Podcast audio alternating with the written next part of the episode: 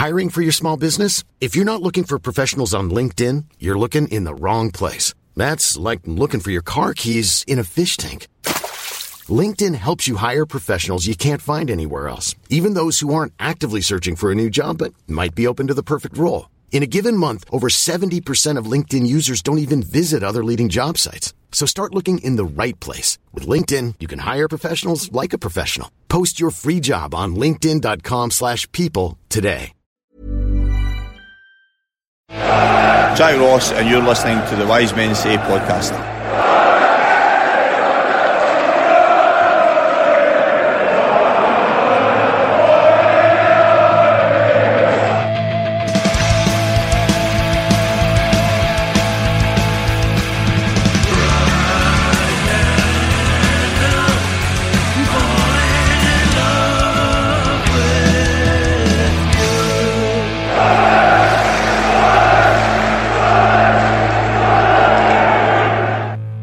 Welcome along to the Wise Say podcast. We have a little bit of bonus content for you um, today, just off the back of Tony Mowbray's appointment as the new head coach of Sunderland. That may or may not have been announced by the time you're listening to this, but we all know it's just a matter of time. So I'm delighted to welcome Dan from Rovers Chat onto the podcast for his Wise Men Say debut. We'll probably catch up with you a couple more times this season, Dan, but. Um, generally, how is his, his life down there in Blackburn at the moment?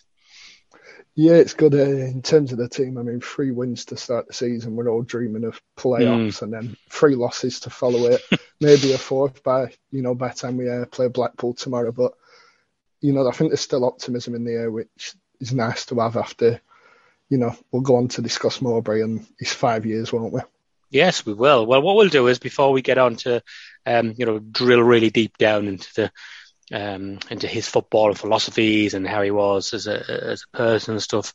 Um, we'll just we'll, we'll just start from the from the beginning because he um, he took over Blackburn and, and, and couldn't halt their slide into League League One. Is that correct? But then he did get you up on the first attempt. Yeah, so we was uh, under the management of Owen Coyle, who, for anyone that doesn't know, managed Burnley, managed Bolton.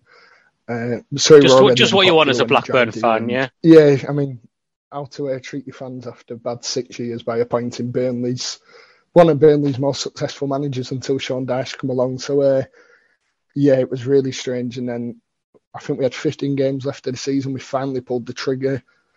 And I think about 48 hours later, Mowbray were introduced. And to be honest, he weren't in any of the betting, or if he was, he was down in the 150 to ones, whatever. So it kind of come out of nowhere. I think we nearly had Nigel Adkins were the one that were favourite for ages. So Mowbray come in, we saw his record, we were a bit sceptical, and like you say, he couldn't stop us going down. But the belief that he kind of instilled in us, I think if there is a statistic that if he did 15 games, if he did three 15 game sections, so had a full season, we'd have finished ninth or tenth that year. So that were how, you know, how strong we was under him. And there were a period when we lost three games, and that was what sent us down. So we went down on 51 points. So that does. We went down with him, and then we all expected him to kind of go in the summer, but he, you know, he committed to us, signed his contract, and we had a season in League One that, you know, yourselves, you've been in League One, you know how good it is when you get that winning feeling back, and every week the attendance seemed to build, and that was kind of us. We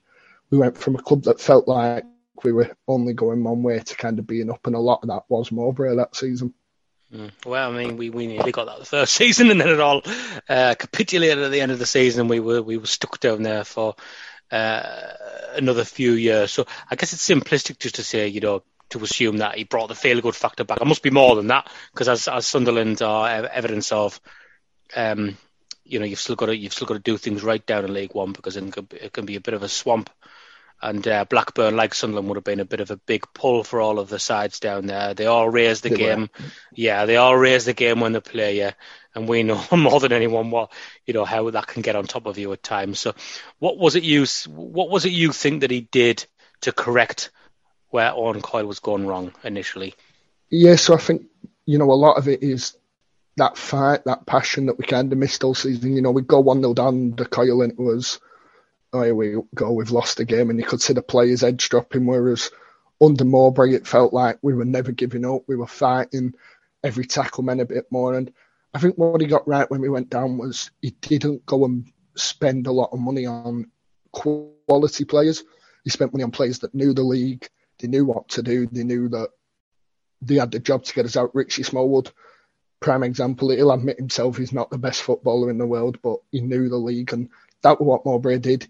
Mowbray was a lot about not just the right players quality wise, the right players for the team, people you know, he always takes people into account. There's, he told a story once that I think we were close to signing Marcus Maddison, but then he had a meeting with him, and Mar- even though we all know how good Marcus Maddison was at the time, he had a meeting with him and didn't like his personality and said, right, you're not coming to the club. And that's kind of one thing I think you'll find that the people who come in are going to be good people as well. It's not purely, yes, they're good footballers. It's, are they going to be a good egg in the changing room? Got rid of a lot of bad eggs, really interesting you say Marcus Maddison there because a lot of Sunderland fans uh, really wanted him in, um, and he's in the, he's in non-league now, and yeah, I yeah. don't think the uh, I don't think his attitude is uh, is the best by all accounts.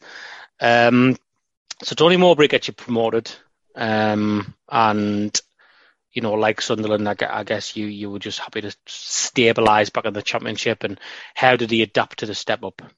Yeah, I think what we found with the step up was quite surprisingly, actually, we didn't expect it. Kind of fought out some of the players that got us up. Maybe went a bit back to the quality side of it. Like Richie Smallwood, who was an incredible player for us in League One, he kind of didn't really play in the Championship. He kind of said, "Look, you did your job in League One for us. We really appreciate it, but."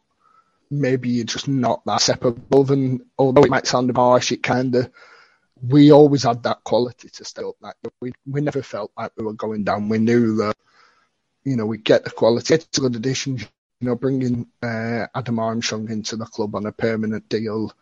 He was very shrewd with his money. When we have little amounts of money, he could spend it really well. It was when he was given the big money that he kind of struggled.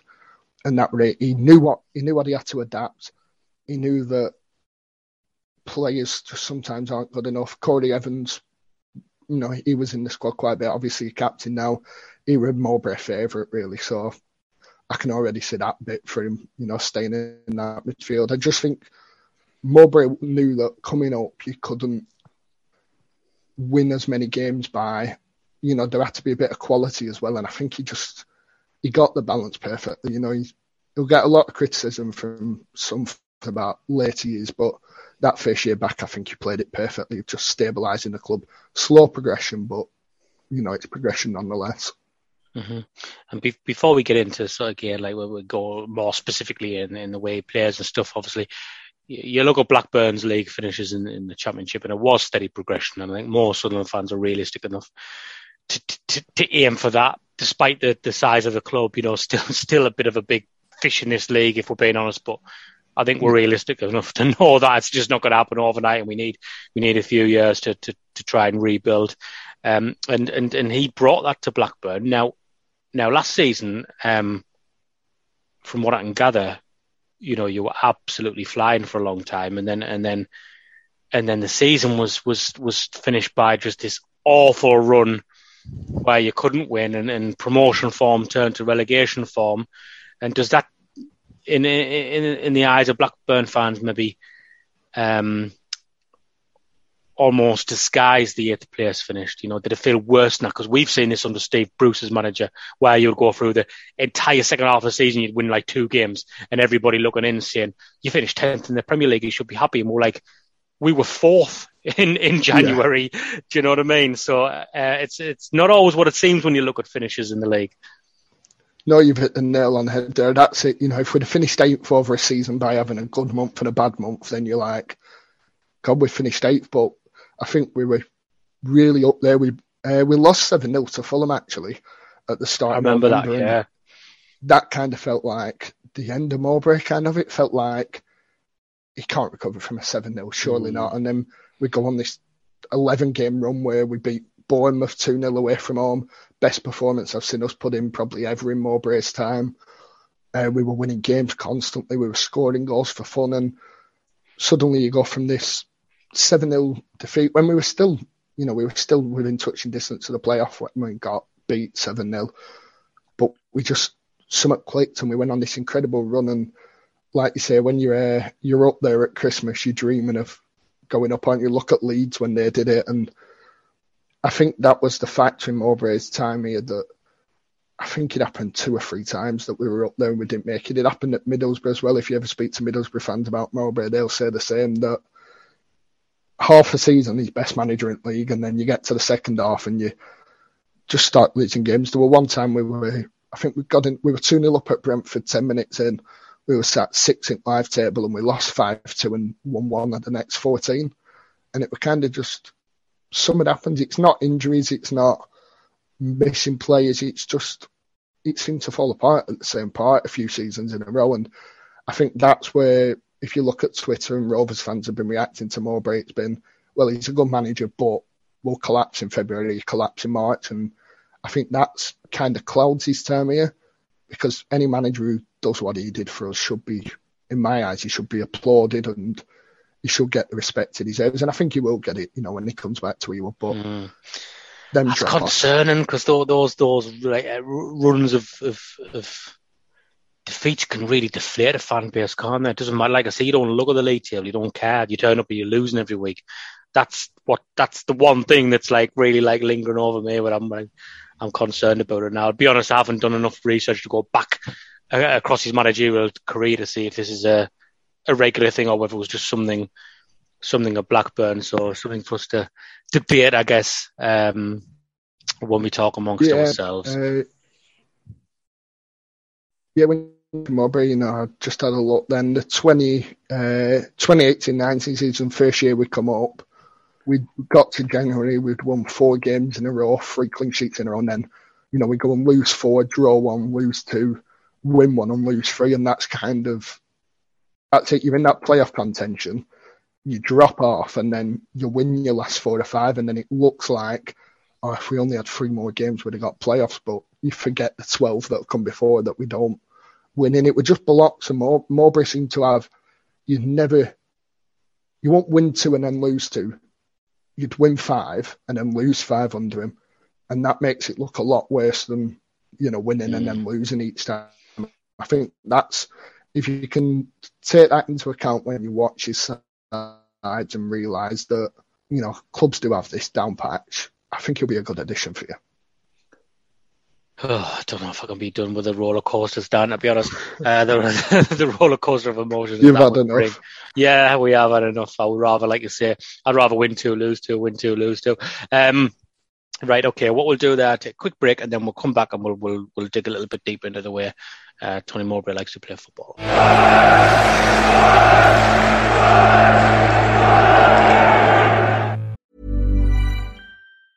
A lot can happen in three years, like a chatbot may be your new best friend. But what won't change? Needing health insurance. United Healthcare Tri Term Medical Plans, underwritten by Golden Rule Insurance Company, offer flexible, budget friendly coverage that lasts nearly three years in some states. Learn more at uh1.com. Everyone knows therapy is great for solving problems, but getting therapy has its own problems too, like finding the right therapist, fitting into their schedule, and of course, the cost.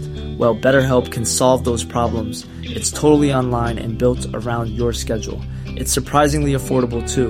Connect with a credentialed therapist by phone, video, or online chat, all from the comfort of your home. Visit betterhelp.com to learn more and save 10% on your first month. That's BetterHelp, H E L P. I'm Stephen Elliott, and you listen to the Wise Men Say podcast. Okay, welcome back to the Wise Men Say podcast. We have set up the Tony Mowbray uh, situation now and give a quick summary of how we did uh, at at Blackburn. So I'll dig a little bit deeper now into the way he likes to play football. I think he's quite well known in Sunderland. He's, he's from down the road. He's from Boro, um, you know, which we all we, we all know he's a Boro lad. He managed Boro for a bit. Um, luckily for him, the rivalry between Sunderland and Boro is not it's it's not deep enough from Sunderland's point of view for that to come into consideration. I don't think it might be another stick to beat him with if he goes on one of these uh, um, winless runs. But I, it's just it's you know Boro think it's a thing more than Sunderland think it's a thing. Put it that way. Um, so I think he'll be okay there.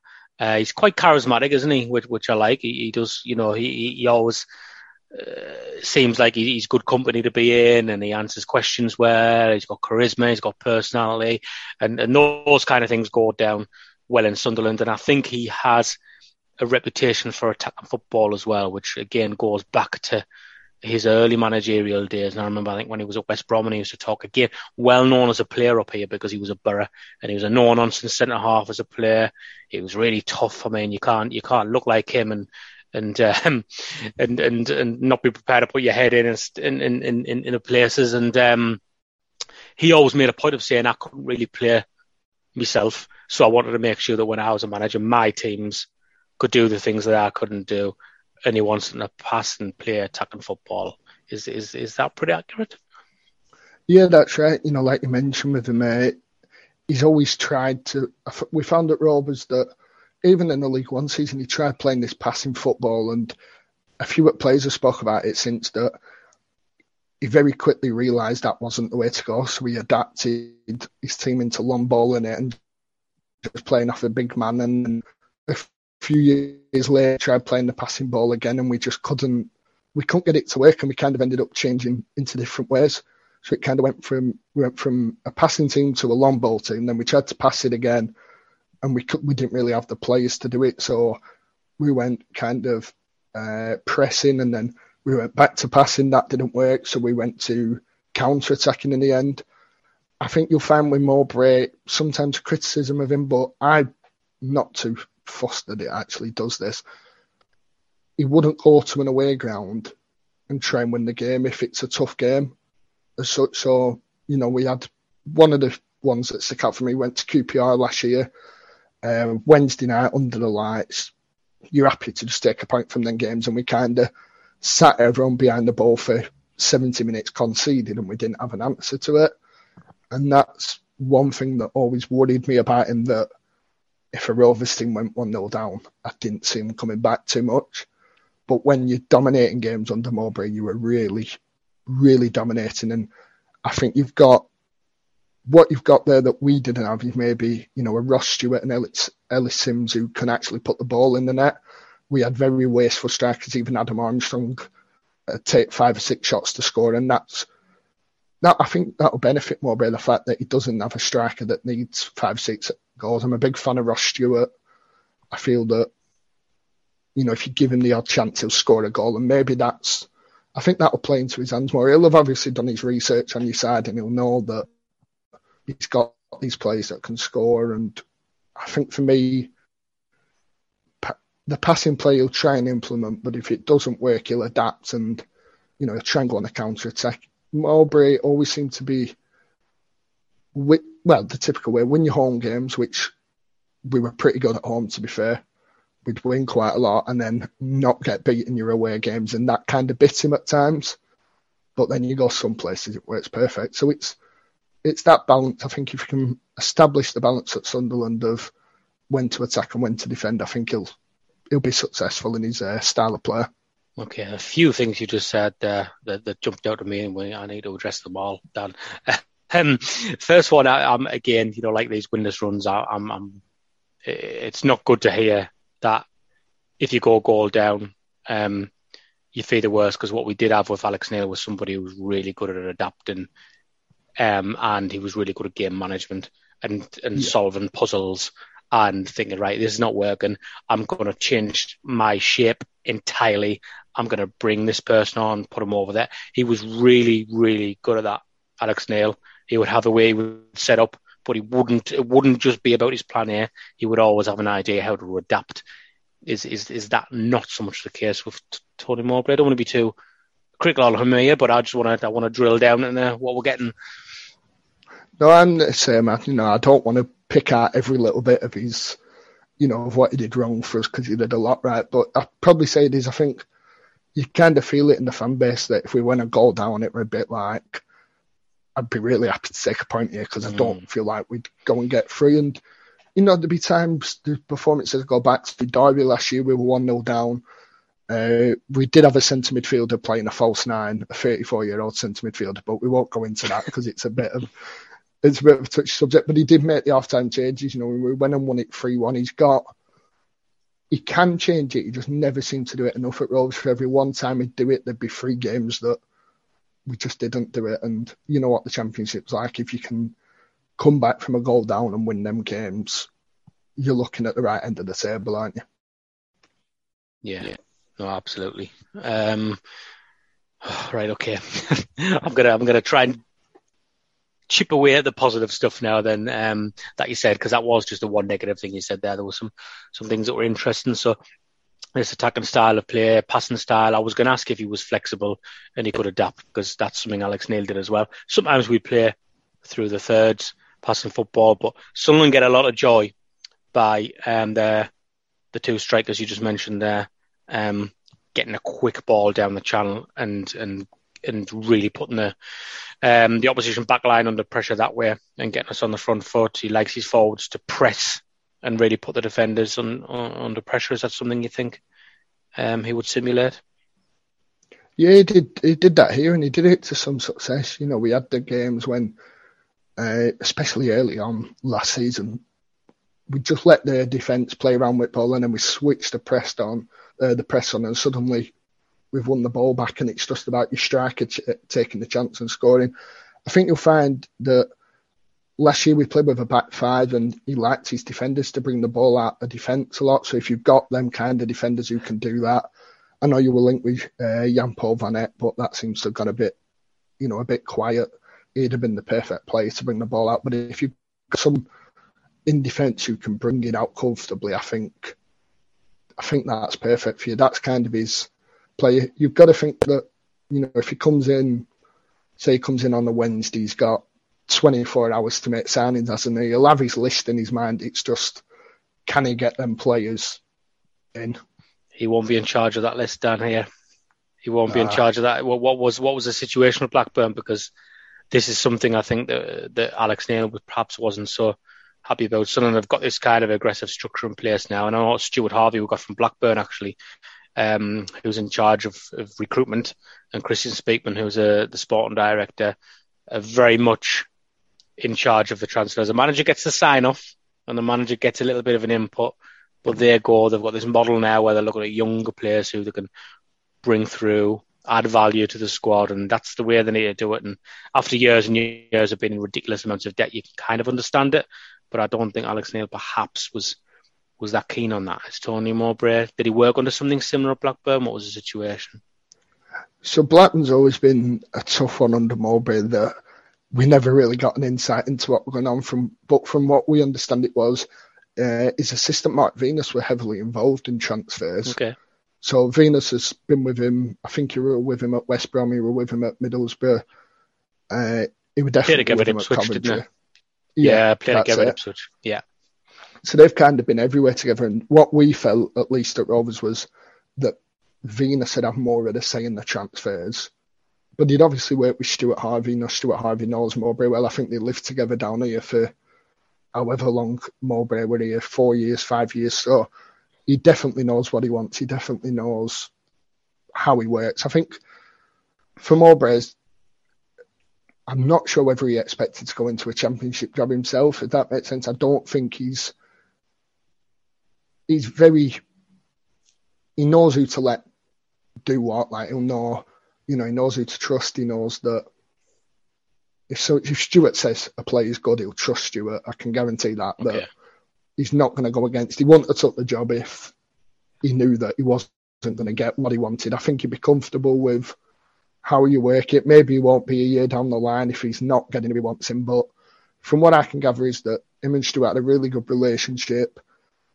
You know, a lot of the players we brought in were down to Stuart and down to Mark, and I think you'll see that in Mowbray's mind, he can adapt to having players, and as long as he's not fully forced, like you say, they get the sign off, don't they? So if they get the sign off for the player, I think he'll be more than happy. He's not a he me as a man to go booting off about who he's going to get and who he's not going to get. He's pretty much back me and he'll go and do the job. Mm. Okay, that's fair enough. I guess the Stuart Harvey link does make that a little bit easier. Um, I mean, you, you, know, you, we don't have the time really to sort of have a massive debate about that. I'm sure that you know we probably need to bring another four or five players in, but again, that's a discussion for us. Um, separately from this. Uh, I think uh, I want to ask about the way it was interesting to see played back, back five there because Sunderland playing three at the back at the moment. Because I think I was reading something on on um, Tony Mowbray with Blackburn last year where it was it was City played four the back. So I was going to ask about that because I would the squad Sunderland have at the moment. I think four the back frighten the life out of me. We're, we're playing three at the back of the minute. We are kind of bringing the ball out. Our wing backs are not full backs at all. So um, yeah, you know, I mean, we've got Jack Clarke playing wing back at the minute. There's absolutely no way on earth he could play a full back back four. Lynden Gooch is the other one, similar attacking players by nature. So that's encouraging that he does that. Um, and is that his go-to system? Uh, no, he changed a lot. A lot of his time he was four two three one. Yeah. I think he used that quite a lot, and I'd worry about that. Hopefully, yeah. hopefully he's going to go the back three thing as long as he's done I it. think he will. Hmm. I think he will. Corry Evans were, you know, were key in that four two three one. That were kind of his he'd always play on the right side of that to him, you know, in front of the defence. Yeah. So it's it's hard to call. You know, I'm not too clued up on Sunderland, so I can't claim to know who's going to play where. But I think you'll find with Mowbray. To be fair, he, I think one of his criticisms he had here was he asked a lot of his wide men to get back and defend. Like it was almost like everyone defends when we need them to. That was a bit of a criticism that, you know, like you mentioned with your fullbacks, your wing backs, that we had wingers who were wingers. They weren't a fullback, they weren't a wing back. There was an out and out winger, and he'd still ask them to defend. Mm-hmm. And I think he got a bit of criticism for that from fans that, you know, we had a few that were really exciting, but if they wouldn't put the work in that Mowbray wanted, he wouldn't have them in the squad. He'd send them out on loan, even though they could be really good attackers. If they've not got that defensive work rate, he are a bit, he weren't too keen on them really. I think he'll use his back five I think he'll understand that he's took over in a bit of a weird situation that none of us expected a week ago. And I think he'll just realise that maybe give him a transfer window or two, then his ideas might come in. I think at the moment he'll just go with look at what Sunderland have and play whatever suits them, whether that's 4 2 3 1, uh, 4 3 3 he did, uh, three five two. He did everything here, to be honest. He, whatever. We had a bit of an injury issue, so we put, he must have played most formations whilst they were here. That's interesting. I think I think like you say, I think he's gonna. He's actually been to a couple of games up here as a guest of Stuart Harvey because he lives in the he's from the northeast, so he lives in the area. So he's uh, you know luckily for us, I think he's been to all of our home games this season. Um, so at oh, least he will he oh. will have yeah exactly. It's good. It's good. It's fallen it's fallen into place in, in, in that respect really in terms of you know he doesn't have to rely on going back and looking through all videos. He's actually being able to sit in a position, watch the shape of the team, see what works well. So I'd be amazed if, if he was he was quick to change that that system if he says he's played similar at Blackburn anyway. So that's quite that's quite encouraging. I think finally I'm just interested to know how um, he worked with centre forwards and because when um, Ellis Simms came uh, on loan from Everton, we were expecting him and Ross Stewart initially to, to compete for for one place up front. Um, now Alex Neil found a system for them both to play, and they've struck up a really good partnership to the point where you know the, you mentioned earlier that they are scoring goals. So I'm interested to know how he used it, the strikers because um, you, you mentioned that Adam Armstrong there, who was a bit of a focal point, but Brereton, who we all we all know his story, the Chile thing, and and and all that, and I'd be interested to know how he used him um, as a striker or as a as a wide forward. Wide forward sums Mowbray up perfectly. The thing we heard all the time that you know we got Sam Gallagher six foot five, and he was Mowbray was always adamant that he's going to be better playing as a wide forward you know, especially in that 4 2 3 1, Brereton Diaz always played on the left. Normally, that's where his best performances come. Adam Armstrong were on the left a lot. Uh, you know, he's kind of used his out and out forwards as wide forwards, like you say. A lot of his time here success come from Bradley Dack playing number 10. You know, he seemed to like having that striker that the ball would stick off and someone else could run on. So I could see him adapting that to having Stewart Simms, one of them plays a bit further behind the other one and kind of plays off them. Because obviously everyone knows Bradley Dack, everyone knows how good he was before his injuries. And, you know, he's never really played two up front. He's always played a striker with supporting players. So wherever he goes, you know, he could put one up front and one as a wide forward and have someone else on the other side, or he could you know, go for his four two three one. It's really hard to sell him all over because he's always been he's always used that many, you know, like he would in a five and a half year spell. It's he's got to change. So I think he'll make one of them play off the other, whichever whichever is your better player of getting in the right place. I think he'll be the one that kind of plays off a bit like that did. Hmm. I'm instinctively thinking he might because Ross Stewart kind of. This is I'm speaking in relative terms here. I'm not comparing Ross Stewart to Harry Kane, yeah. but um, what he can do is he can do the the focal point, and he can also play off as well. Yeah. He's really got everything to his game, Stewart. Um, so yeah, I'm sort of instinctively thinking Simms is going to be up top and Stewart's going to be um, whizzing around. And we'll be see, we'll see. It'll be really interesting. Uh, what's your gut feeling, uh, Dan, as to how he's going to do for Sunderland?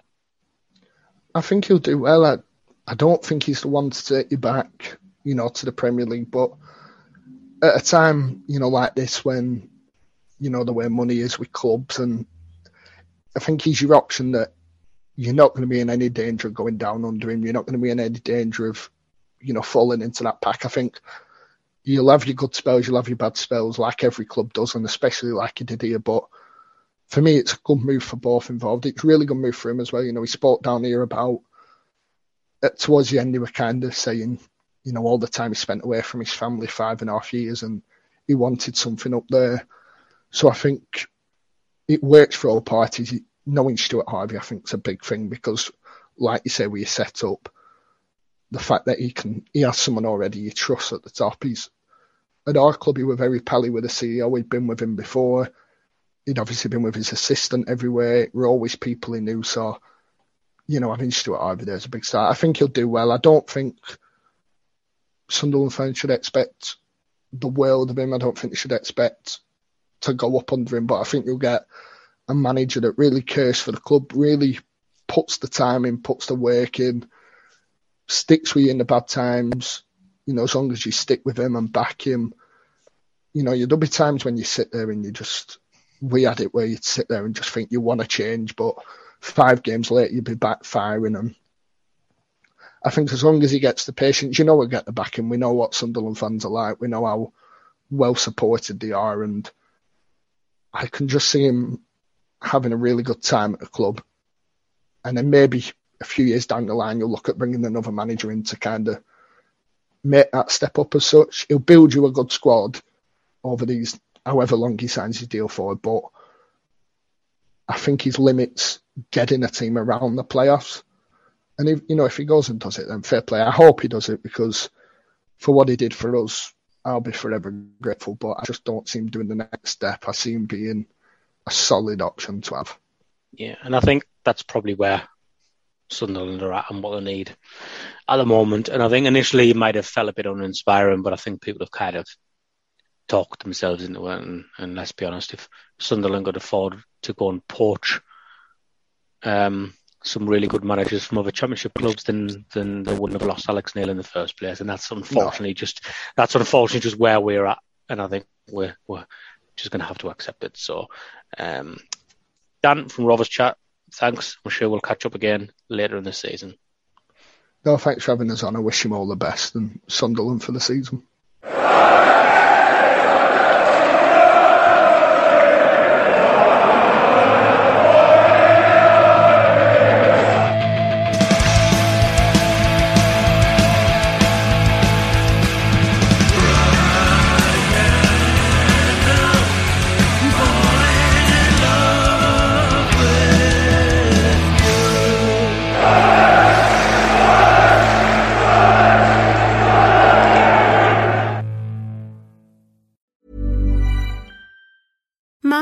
Deserves the best, and there's no better place to shop for Mother's Day than Whole Foods Market. They're your destination for unbeatable savings, from premium gifts to show-stopping flowers and irresistible desserts. Start by saving 33% with Prime on all body care and candles. Then get a 15-stem bunch of tulips for just $9.99 each with Prime. Round out Mom's menu with festive rosé, irresistible berry chantilly cake, and more special treats. Come celebrate Mother's Day at Whole Foods Market.